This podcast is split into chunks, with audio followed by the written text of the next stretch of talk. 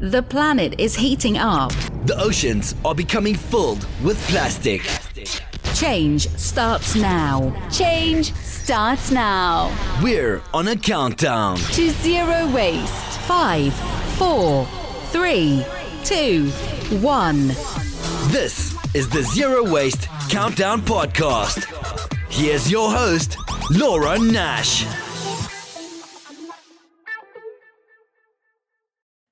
Everyone, and welcome to the Zero Waste Countdown podcast and radio show. It's been a while since our last episode, so I'm so excited to bring you a new one. This one is featuring Justen Garrity with Veteran Compost. Justen, welcome to the show. Hey, thanks for having me. I appreciate it. I'm excited to talk about two things that I'm very passionate about. So, I am a veteran as well, uh, as you are as well, Justen. So, that's pretty cool to talk about this. And of course, composting is one of the best things you can do for the environment. It's such a good thing. And uh, I want to hear all about your company and what got you into it and that sort of thing. So, when did you start Veteran Compost? Has this been going on for a while? Sometimes it feels like a long time, and sometimes it feels like we just got started. So I don't know. It depends on the day. But uh, I started back in 2010. Um, so we just passed our 10 year anniversary. So when I started, it was just me. It was the me show and uh, one person operation. And now we have roughly 25 employees here working at two different locations. That's awesome. And congratulations on your 10 year anniversary. That's amazing. Yeah, a, we were gonna have a big blowout party, and then COVID happened, so we'll we'll put oh. it off till next year. yeah, because for sure it will happen next year, and all this COVID stuff will be long gone next year. I'm sure of it. yeah, I'm, I'm, that's keep keep hope alive. I'm with you. We're, the finish line is in sight. I'm just gonna keep saying it. yeah. Um, gosh, yeah. And are you are you in Washington D.C.? So we have uh, two facilities. Uh, the one that I work at day to day is in Aberdeen, Maryland, which is just north of Baltimore. And then we have another facility that's smaller but operates in Alexandria, Virginia, which is just outside the district. So our kind of area is the Baltimore, Annapolis, Washington kind of metro area.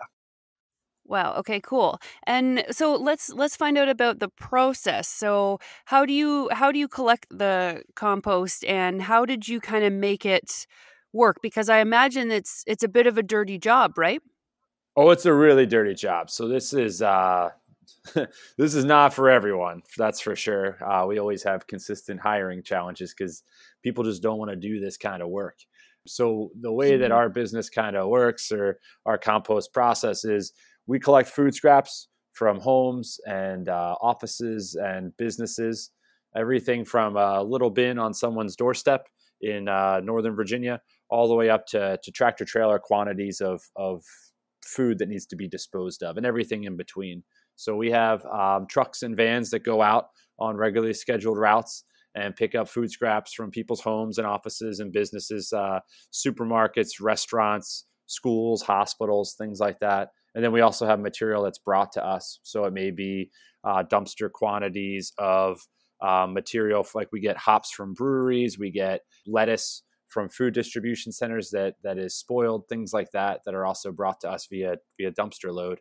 And then all that material is received at our facilities, and we take the food scraps um, and we mix it with wood chips, which is our other main material that comes from tree services that um, you know gives them an opportunity to a place to drop it. So we mix the wood chips and food scraps together, put that in a large pile with pipes that are inserted into it, and those pipes are connected to electric blowers that are on timers. And so we blow air into the pile uh, periodically uh, around the clock, and that helps provide oxygen.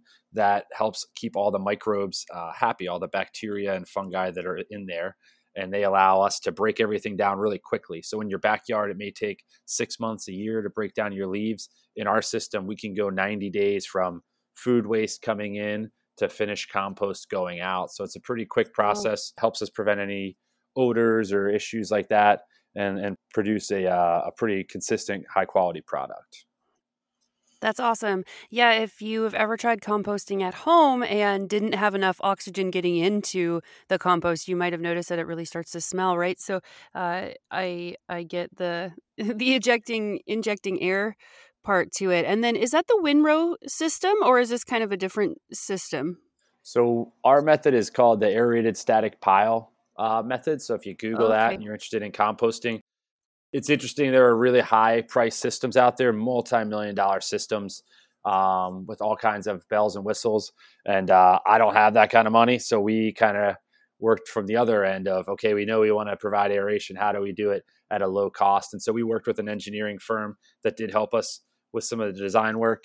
And then, you know, when I started, I started, like I said, just myself. So started really small with small piles and learned a lot of lessons that, uh, you know, now that we have more material and larger uh, system, you know, it's good to have those those experiences under your belt because you know if you make a mistake at this scale, you know, be pretty pretty odorous, like you said, or, or, or could be a problem. So you know now at this point it's really an interesting kind of business because part of it is a collection business like a waste business where we're collecting material part of it's agricultural because we're here at farms and we're producing soils and part of it's like really man- manufacturing because we're we have this process and we're trying to optimize a process to deliver a consistent high quality product on a on a timeline. So it's a weird blend of kind of a different different sectors of of business if you think about it.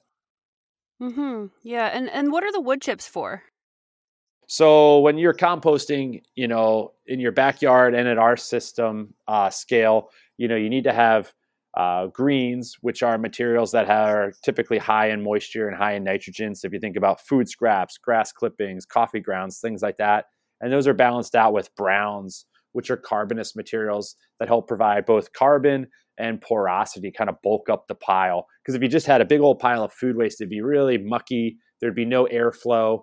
It would be really too high in moisture. And so when we add things like wood chips or leaves, uh, you could use sawdust. Some people use manure with bedding. That helps provide carbon. That helps uh, kind of get the right moisture level and then also pr- bulk up the pile and provide porosity so that there's a, a, enough space in the pile for air to flow. Um, so some people use yard debris or other materials. In our facilities, we use just wood chips. We don't handle any yard debris. Our goal is to be uh, chemical free. And so by just oh. using wood chips, we try to uh, avoid any issues with pesticides, herbicides, things like that you might find in grass clippings and yard debris, stuff like that. Oh yeah, I never thought about that. You know, the I don't know if you know about PFAS, but sometimes I worry about those paper containers because years ago I probably would have put one of those paper food containers into my compost thinking, "Oh, it's just paper." But now that I know it's typically coated in PFAS, I don't want to contaminate my compost because I I try and keep it like as as quality as I can. Uh, and we had someone else who uh, worm farms, so she goes around Toronto and collects like coffee grounds and uh, different like food scraps from offices. Well, she used to. I think she got hit really hard with COVID, which is unfortunate. Oh, uh, but paper, I remember her saying paper was like a very important part of uh, the worm's diet, which I guess is a, a, bit different than the you know the aeration and and and providing different things that you're saying. But make that makes me feel better because I have a lot of straw going into my home compost now. So I think maybe that would that would be good for it because I was kind of worried about putting it in there. Yes, straw is a great material. So that'd be like your brown type material. And the great thing about straw is it does decompose pretty quickly. So if you think about a wood chip, oh, wood good. chips take a long time to break down. Straw a lot quicker. Okay, great. Yeah, because I've been looking at it pile up, thinking, hmm, I don't know if this is going to go away anytime soon. Oh yeah, you're good. and also with the chicken chicken manure, right? It's going to be really high in nitrogen. But uh, yeah, good stuff. So, what is like the finished product for so i saw on your website that you can sign up so if somebody's in uh, in this area so like maryland baltimore area right you can kind of sign up for this service and then you can get a bag or two back each year is that right of finished product our residential customers um, that participate in that program they yeah they get a bag of uh, finished compost back twice a year in the spring and the fall you know, to help them uh, with their gardening. And then some folks, you know, maybe you live in a condo and uh, you don't have a backyard, they can always uh, donate it to uh, community gardens or farms that we work with. So we have some outlets for that where they can kind of donate their share. But the the big part of our business is is the product sales. So we we don't make a lot of money on the collection. Um, we mostly do it because we need the raw materials for our process, and so the products are really uh, where we earn our living. And so we produce, uh, you know, finished compost. We make topsoil, potting mix, seed starter mixes, super soil, biochar, um, all kinds of different blends with that compost. Worm castings, you know, things like that that we then sell either bagged or bulk to farmers and homeowners and gardeners, landscapers, stuff like that. So that's really the the big part of our business is the product side. So after we make the stuff is is uh, is selling it to, to folks who are ready to grow new stuff in it. That's amazing. I don't know if you've ever heard of Terra Preta in the Amazon jungle. Yeah, yeah. So we do some biochar stuff, which is kind of a little bit similar to that with the biochar blends. You know the, but uh, yeah, that is like the the gold standard for for soils there. The Amazon, uh, you know, the the pictures are pretty cool when they when they show them online. Yeah, so if you're listening, you can you can Google Terra Preta Amazon soil, and it's man-made soil that was made like thousands of years ago, and it was made so well, like like kind of what Justen's doing here, right? With food scraps and adding in you know different types of debris and I guess the stuff that you call the brown stuff, right? And it's just like the most amazing soil. And there's even a conspiracy kind of theory uh, that they think maybe the the Amazon is even man-made but I don't I don't know. That's a little crazy. I think to think about that, but it's it's kind of fun to think about, you know, that humans can have a good part to play in keeping the world healthy and uh, making really good soil. I think humans are really good at making good soil. If only we would take the time to separate it at home, or like you said, you collect from uh, from schools and hospitals. I think is that was that right? Right. Yeah. Healthcare is probably one of is probably our largest single sector. Healthcare and and grocery is probably the, the largest sources of our material. So you think about hospitals, lawn care facilities, anything that has like a commercial kitchen um, is a great mm-hmm. opportunity mm-hmm. for us to really collect a lot of material um, on a consistent basis. That's so amazing. I wonder about the grocery stores. Are I like if someone's taking it out of the package? So before I've given this example of let's say some cookies expire, are the grocery store people going to, you know, pay one of their workers to take the time to take all the cookies out and recycle the container or whatever you do, right? Or do you just landfill the the cookies because no one's going to like separate all the packaging and stuff. Um, you do, do you don't want to. You don't want to know the answer to that question. It would break everybody's heart. oh, no. But you are getting some from grocery stores, which means that some of it is getting composted, which is good news.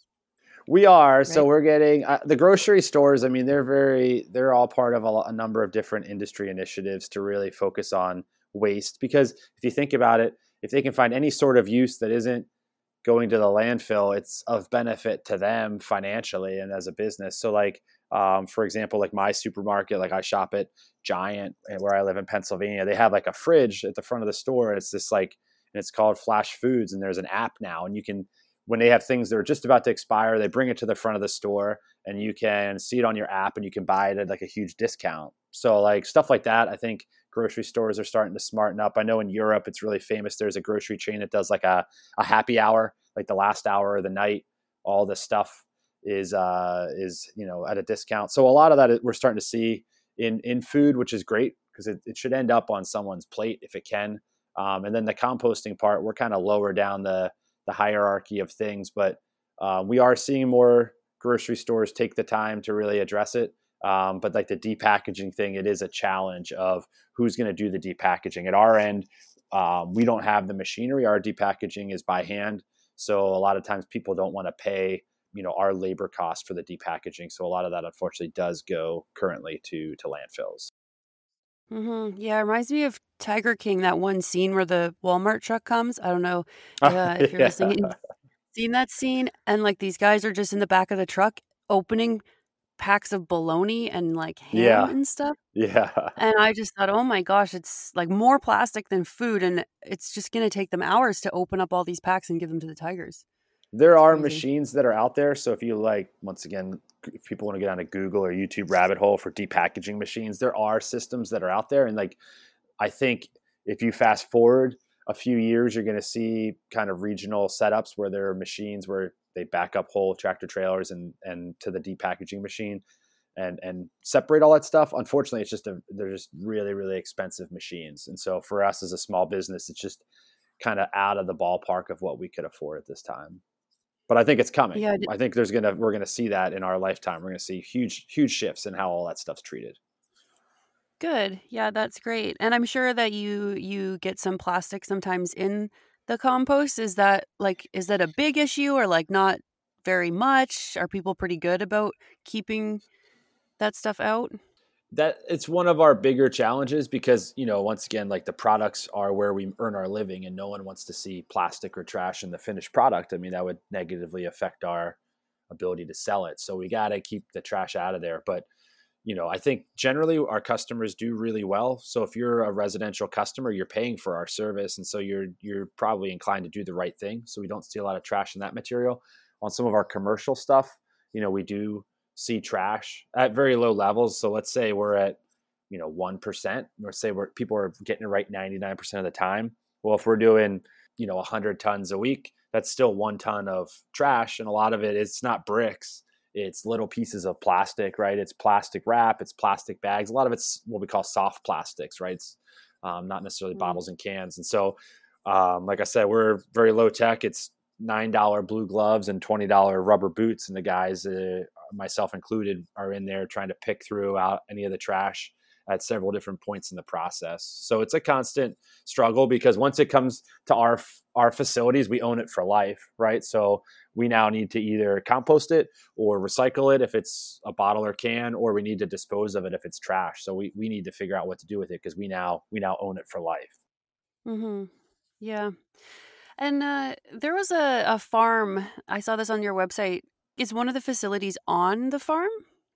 So all of our facilities are are on farm properties. So like our facility in Aberdeen, we're a 30 acre farm. We use about three or four acres for the composting, and we actually have two different farmers who farm in the fields to to grow food. Um, and we're actually in the process of putting up a 4,000 square foot uh, hoop house to be able to grow year round here. And then at our other f- facility in Virginia, we lease some space on a, a, lar- a larger farm property. And so our landlord uh, or our partner, um, they grow food, uh, the Arcadia.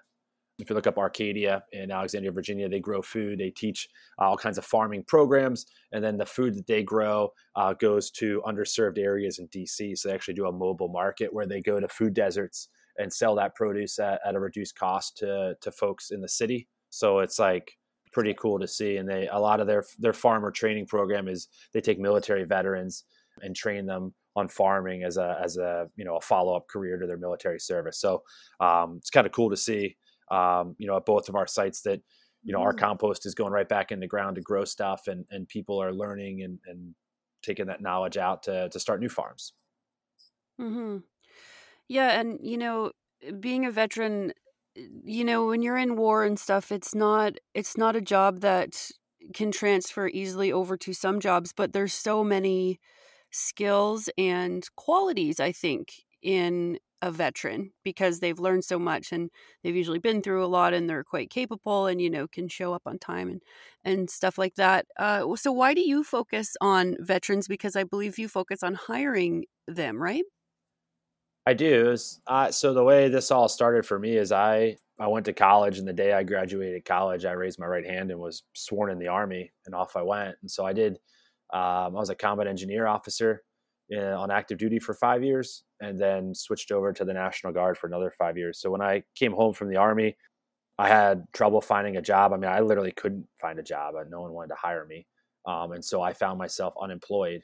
So I had to find something to do and so I know what that feels like. I mean, that is, that's, you talk about low points in life. That was a low point in life for me. And so, you know, at this point, try to send the elevator back down and help other people out. And so, whenever possible, we kind of go as much as we can out of our way to hire veterans and family members of veterans um, because I think that they need help. Um, maybe sometimes getting back on track, and then you know it benefits us as an employer because generally they they tend to be better than the normal population as employees with the intangibles like you mentioned showing up on time you know work ethic um, just mm-hmm. being able to accomplish missions and, and be adaptive you know kind of the the mm-hmm. un the qualities that you don't necessarily translate to a resume well yeah uh, well thank you for your service that's really nice that you're doing that. It sounds like you're very compassionate. So you're compassionate about people, but how did you become compassionate about the environment? I mean, I'm assuming that you are because this is like a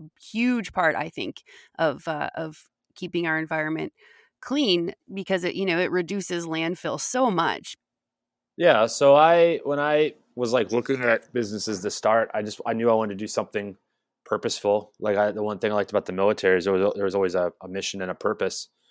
So when I looked at like sustainable businesses and opportunities, waste kind of stuck out to me. And two thirds of what's in the back of every trash truck in America is compostable. It's food waste, it's untreated wood waste, it's yard debris or or paper mm-hmm. waste. So, you know, it just seemed like there was all this material and throwing it out seemed like a huge environmental waste and it also seemed like a, a financial waste and it seemed like a good business opportunity. And so I had read a book um, by Gary Hirshberg, who was the guy who started Stonyfield Yogurts. And it's all about kind of using business and capitalism to really accomplish environmental goals. And so that's kind of my goal was if I got into composting and I was driving a nice car or truck, other people would see that and say, well, shoot, I ought to get into recycling and composting because, you know, Justen's driving a pretty sweet car or truck over there. and so that's kind of been my goal. So like I, I, do I do really like the planet. I like the outdoors. I, I have kids and I, I, want the world to be better for them and, and so that they can enjoy it. And I think, you know, climate change is alarming. But I'm not a full mm-hmm. like I always warn people I eat steak and I drive an F one fifty. So I'm not like I'm not environmental enough for some people. So I guess it's you know, I go to like waste conventions and the trash people think I'm like way out there. And then I go to like a clean water event and I'm like, you know, not on the good list. So it just depends on on what shade of green yeah. you subscribe to, you know? There's a lot of green on green crime. We need to stop it. oh my gosh. Yeah. And hatred, just everybody yeah. Understand we're all doing what we can. And for each person, it's different what we can do and what fits into our life. Right. Uh, but yeah. I had, I had someone once be like, Laura, you can't be an environmentalist because you drive a truck. And that's when I was in the military. And I was like, are you kidding me? Like five days a week, I ride my bike to the base, 18 kilometers there and back. and then I have my truck for weekends so that I can go up. I was living on Vancouver Island. So amazing camping and kayaking and surfing and skiing in the winter. Like it's just a mecca for outdoors. So I was like, you know, I do what I can to save the environment, but then I also enjoy it. No, like environmentalists eat their own, so we need to we need to knock it off. So like we have a compost facility we're trying to build in between Annapolis and DC, and it's an opportunity to compost a lot of material. The site uh, we uh, I've never received any grants. This is the first grant I ever got. It's from the Department wow. of Agriculture to teach farmers how to compost. And the idea is if we could show farmers how to compost manure, then they would compost instead of doing other things that are you know fouling up the water in our region. And that project has been held up for five years by environmentalists. So it's like, if you guys let me build it, like in the bigger picture, it's good for society. But um, like I said, it's uh, it being held up. Uh, some people think that I'm uh, we're building on top of a former landfill, so it is a closed landfill. So this used to be mm-hmm. a landfill built in the 90s. It's a property that's unwanted by anybody, and so we're leasing it to build this site. So it seems like a great opportunity to really turn a brownfield into something where we could train people, provide employment, um, you know, process materials and create soils. And someone has decided that um, I'm negatively affected that that that they see it as a bird habitat, not as an abandoned landfill, and so they um, oh. have kind of thrown down a lot of roadblocks. So, oh my gosh, the birds would love a compost, wouldn't they? wouldn't birds? I, I don't know. It's just like we have. Yeah, I mean, our site here in Aberdeen, we have barn swallows, we have eagles. We have all kinds of cool stuff. But yeah, I, I love the planet. It's just uh, like I said, sometimes I'm not green enough for folks, but I get it. Yeah, no, I do too. And I try to stick up for people who drive trucks, not only because I drive one, but because, because um, like we can't really do what we're doing here in North America. I know Europe has less trucks, but I think they're built a little more denser than we are. But in, like in Canada, you know, we're we live miles out of town and our towns are far apart and all this stuff so uh, we're still building right? There's lots of people just building building building and and that's what you're doing. You're building a compost facility and and uh, trying to make the world a little bit better right? Composting is just huge for me and and on my zero waste countdown that i did uh, i'm not so good now in covid i'll be honest that sucks but uh, the composting is what really did it for me because if you separate your compost out of your garbage, you can leave your garbage piling up for like months and it won't stink. Mm-hmm. But if you put anything gross in your garbage, like wet or anything food, that's when you get the smell problems. That's when you need to use a plastic bag. Because I don't use a plastic bag. I just have a, uh, you know, an insert into the garbage can, and you know it's very very slow filling up, and then I'll take it out to the garbage. But yeah, composting I think was the biggest thing, and uh, yeah, so well, that's awesome. I, just, I, mean, you think um, like in some areas they call it wet waste, and and once again, this is all stuff that hundred years ago was commonplace that people would have a, a slop Right. bucket or a wet waste bucket, and the pig guy would come and pick it up, and that's The what my great grandmother did. So all we're doing is essentially oh wow, coming back to the way things were hundred years ago in cities. You know, when there was a home for everything, there was a rag man and a scrap guy and a pig guy and all that stuff, right? So yeah, I think that's where some European names come from. I can't think of one off the top of my head. I don't know. Carpenter is like a very famous last name, um, Yeah. like Smith, yeah, you know, or those kind of things. I think they come from like the trades, which is, I guess, doesn't have anything to do with the show, but um, but I, I just love history actually and and again with the the amazon like i think these people were doing it right thousands and thousands of years ago and sometimes i think we're getting like almost less smart as we as the generations go on because yeah when you look at the the amazonians and what they were doing with that soil and building it uh, it's pretty amazing and then even like a few hundred years ago with farming techniques everything was just produced in, internally on the farm really because you use the animal poop as fertilizer and you'd use your food scraps for compost and that sort of thing and make your good soil and ashes so everybody would have heated their home with wood and then the hardwood ashes are really good for the garden too that's what we use and uh and then the bone meal which is i'm not sure how to make it i buy that Um, it's a lot of yeah. work. So I wouldn't. Yeah, we we compost a lot of the bones and stuff here. That's easier than trying to make the bone meal out of it. That would be kind of a gross job i think to do that part certainly so so you can accept like dairy and and meat products as well So what makes kind of our process different than say your backyard? You know, if you have ever taken a backyard compost class or watched a video, there's usually a, a list of things you don't want to put in your backyard. And meats and oils and dairy products are probably high up there because they had potential odors and also attract a lot of vectors. So the raccoons and mice and flies are going to come out for those items. And in our system, our what's that? vectors is an interesting name i just call them critters Yeah, it's like the Vectors, yeah. politically correct uh, name in in like in like facility maintenance maintenance or whatever you want to call it for for pests. But uh Yeah. we you know our piles that you know are at 140 degrees Fahrenheit or you know 55 degrees Celsius probably within 72 hours of building them. And so they get really really hot. And we on the outside of our pile we cover with several inches of old compost. And so it kind of insulates everything. And so odors can't really seep out because it scrubs the odors. And then it also helps to act as a blanket. So if you were uh, a Mhm. fox or a bird and you started to dig into the pile before you ever got to any of the good stuff your paws would be too hot. And so it allows us to keep anybody from digging into it or being attracted to it and then just the heat itself breaks everything down. And so we do um, a ton of because we're in maryland on the chesapeake bay we do a ton of seafood so crabs oysters things like that Oh. fish